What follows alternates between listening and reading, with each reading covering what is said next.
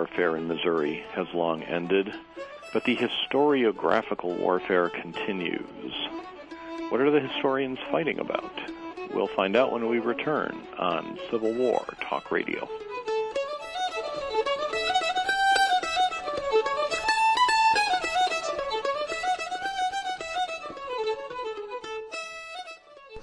My husband and I met at a strip mall dance. It was a beautiful old strip mall. I had seen my husband before at a big rally at the highway on ramp for all the men who had enlisted. He was going to war. Four years later, we married at the little convenience store downtown. When we lose a historic place, we lose a part of who we are. To learn how you can help protect places in your community, visit nationaltrust.org. History is in our hands. A message brought to you by the National Trust for Historic Preservation and the Ad Council. Hey y'all, this is Stephen Cochran. As a country artist, I have traveled around this great country of ours, often meeting our brave men and women in uniform. And as a Marine and veteran of both the Iraq and Afghan conflict, I know how important it is to thank our troops who defend our freedom each and every day. One of the best ways to thank them is to give their children and spouses the gift of education. Scholarships for two years, four years, and vocational school. This is exactly what a national charity, Thanks USA, does. Please go to their website, www.thanksusa.org, to make a generous donation to the Thanks USA Scholarship Fund for the families of the troops, and I thank you. You're listening to World Talk Radio, where the world comes to talk.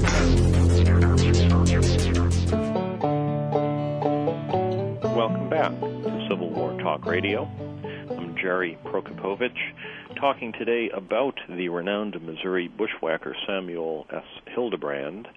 We're reading, uh, I've been reading his autobiography as edited by Kirby Ross, who has produced uh, a new edition uh, thoroughly annotated that helps us distinguish the tall tales and exaggerations of Sam Hildebrand uh, from the actual bloody deeds that he committed. And it, it uh, reveals a, a, side of warfare that it just has uh, really no redeeming value at all that I could discern. Um, Hildebrand is a, uh, by his own account, a, a bloodthirsty bushwhacker who kills people he disagrees with, people he has a beef with, people he has a personal grudge against, uh, attributing to them a Union sentiment in most cases, and he also kills Union soldiers he doesn't personally know because they're on the Union side. But it's not an ideological war. It's not a uh, economic war. It's a, a clan war. It's a, a war to kill people who have hurt your family or hurt you in the past in some way. It's a uh, I guess there's some economic element. Uh, uh, Hildebrand frequently talks about getting supplies from stores where they would just go into someone's country store and take everything they needed, rob the proprietor. Right. Uh, he, one one store, in fact, I think uh, he robbed them three times in nine months. But yes, they they would uh, when they would make their raids into to southeast Missouri, uh, they would make sure uh, generally that they they when they came back to Greene County, Arkansas, to their base there, that they had a lot of, of plunder, a lot of supplies with them. And and all, which they obtained uh, the, the the five finger discount. They did not actually yeah. and stole stole whatever they needed. That's how they got things. Now, something that that struck me uh, right at the very beginning of of your book, in the acknowledgments, is uh, when you were talking about how the fact that, that southeastern Missouri has been neglected, southeastern Missouri, uh, compared to the, the, the well-known Quantrill and Anderson activities in western Missouri. Uh, you point out that since mainstream historians haven't written much about this, there has arisen uh, in the vacuum what you describe as uh, a dysfunctional system of historiography. Uh, that, the, the, area. Tell me about that. Well, the area has been been referred to as being a scholarly black hole. Uh, there was a, a time period during the 80s and, and 90s that there was a lot of ideological based material coming out, coming out good versus evil kind of stuff.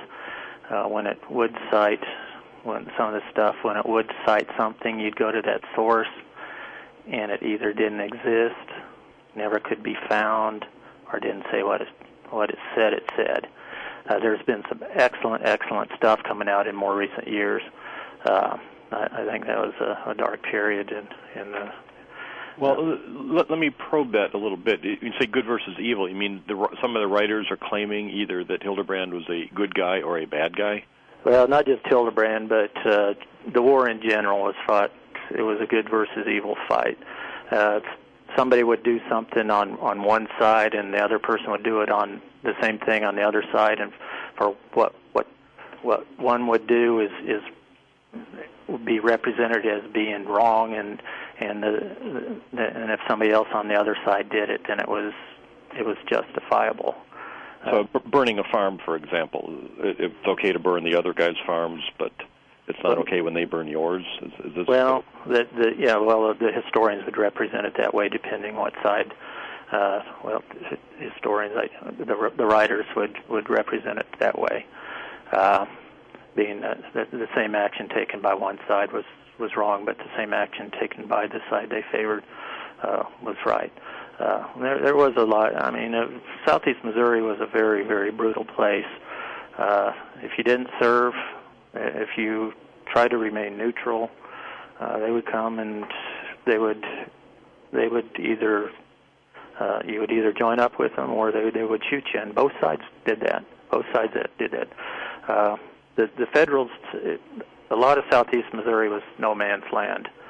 Uh, the, the Federals nominally controlled it, but uh, being a, a guerrilla warfare, uh, it, you know, a lot of it wasn't really controlled at all, and uh, uh, a, a lot of uh, Southern sympathizers that were in Southeast Missouri were were taken out and murdered, and uh, a, a lot of Union sympathizers were taken out and murdered.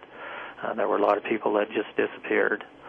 Uh, so uh, it was uh, brutality was enacted by both sides. Uh, there was uh, there there was no single side that that had uh, uh, that did it all. It was like I say, it was a very brutal place. There was there was no holds barred, and and being so remote, uh, there just was was no recourse to be had uh, regarding your complaints. Uh, you know, if they come and murder your family, uh, then you know, a lot of them would take up their rifles and, like Hildebrand did, and and go after the other side, and that happened on both sides.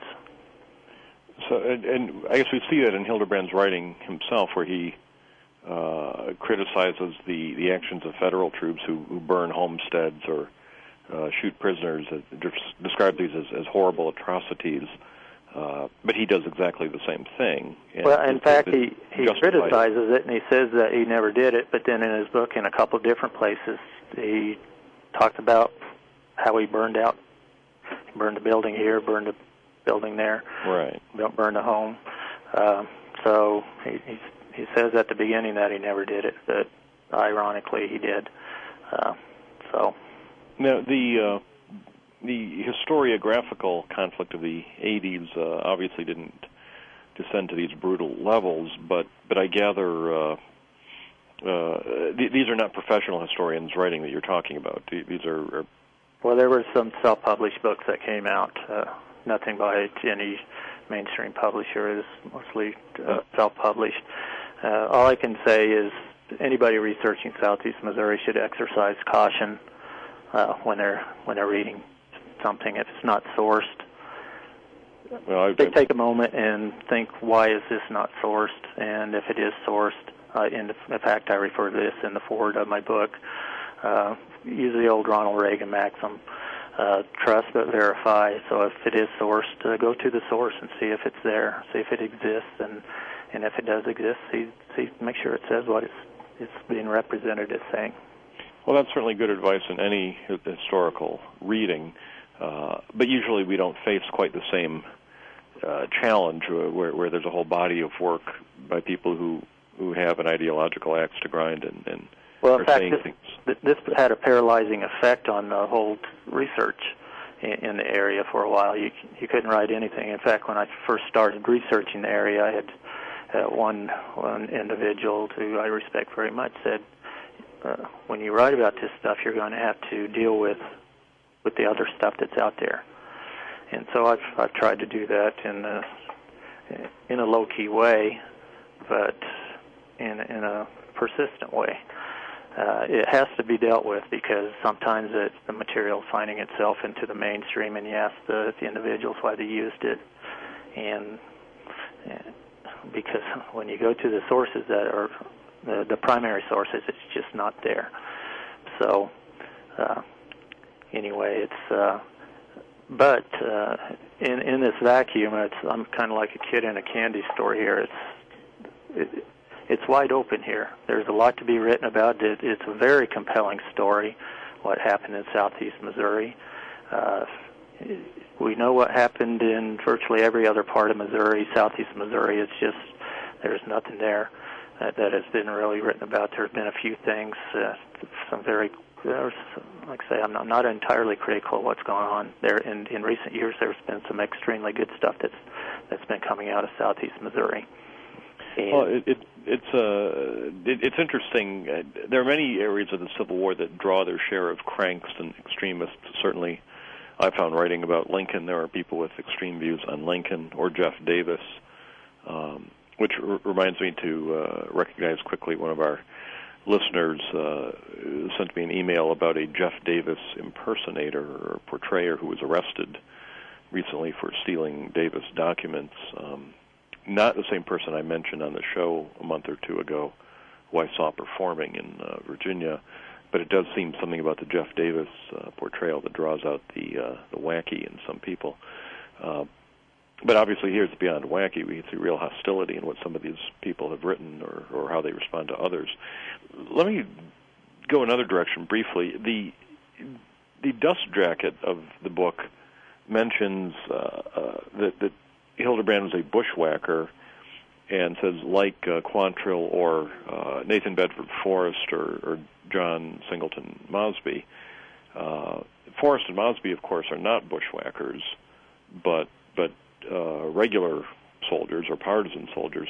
But I'm guessing you probably did not write your own dust jacket. Is that accurate? The the dust jacket was uh, I had had nothing to do with that. That uh, a lot of readers don't realize that authors don't write their own dust jackets. I think they were focusing more of the, on the the guerrilla nature of of their activities. No, they weren't. They were regular soldiers and not technically not guerrillas. The, the individuals you mentioned. Uh, yeah, Hildebrand was was was a guerrilla. He was a bushwhacker. He was a self-admitted bushwhacker. And he he called himself that. He's, he said it matter of factly. Said that that's what I am. Then that's what I am. So. And, and and it's very different. I mean, if you read anyone who's read uh, Brian Steel Wills' book on Forrest or anyone's work on, on Mosby, you realize these guys fought as uh, as leaders of organized military forces, and Hildebrand might be a captain or might be a major or he might not be anything. Uh, his commission is, is somewhat unclear. Uh, he, he claimed to have received a major's commission, but uh, the person he claimed that he received it from wrote their own memoir, and he was a long far far away from where Hildebrand said he was when he gave it to him. So I, I guess you can, can make your own decision on whether he had was commissioned or not. But uh, yeah, he's, Hildebrand operated with just a handful of men, uh, maybe a dozen men at most. He only operated with organized troops once, and that was during Price's raid. He was a guide at the beginning of Price's raid during the opening leg of Price's raid. So uh, that's the only time he ever operated with regular troops, regular Confederates. Yeah, that really and that stands out in the book. The one time when he's engaged in what looked like regular military operations with Sterling Price, uh, 1864, he still. Uh, as soon as he got home back to his home county in Missouri, then he he spun off again and and uh, you know went back to settling scores. And while Price uh, went off, marched across Missouri for for another month or a month and a half, and uh, so uh, Hildebrand was with him for just a, a couple of weeks at most. So, so it's safe to say he is far from a, a, a regular soldier, and he wouldn't call himself one. I don't think so. No. Well, it it really is uh, uh, quite a, a interesting book. It, it, the chapters are very short, a couple of pages each. There's 40 or so of them. They they go by.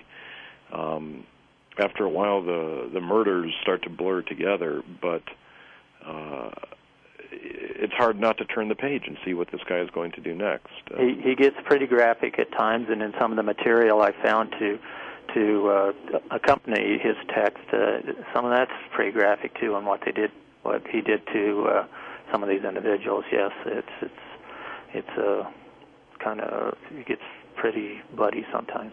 It, it does, and we'll we'll spare the details, but sure. uh, let our readers, uh, let our listeners go ahead and, and look for this. It's uh, University of Arkansas Press is the publisher of this book called The Autobiography of Samuel S. Hildebrand. Yes, you can find it at any any bookstore, uh, online, Amazon, uh, Barnes and Noble, anywhere, and uh, it is University of Arkansas Press. So. So the book is out there. Are you working on anything else uh, Civil War related these days? Oh, I got a lot on my plate right now, Jerry. It's uh, it's uh, several plates full. Uh, I wish I had more time to go into it. Uh, I'm working on a regimental of the Third Missouri State Militia Cavalry. I don't know if you read my story in North and South magazine. It has to do with that.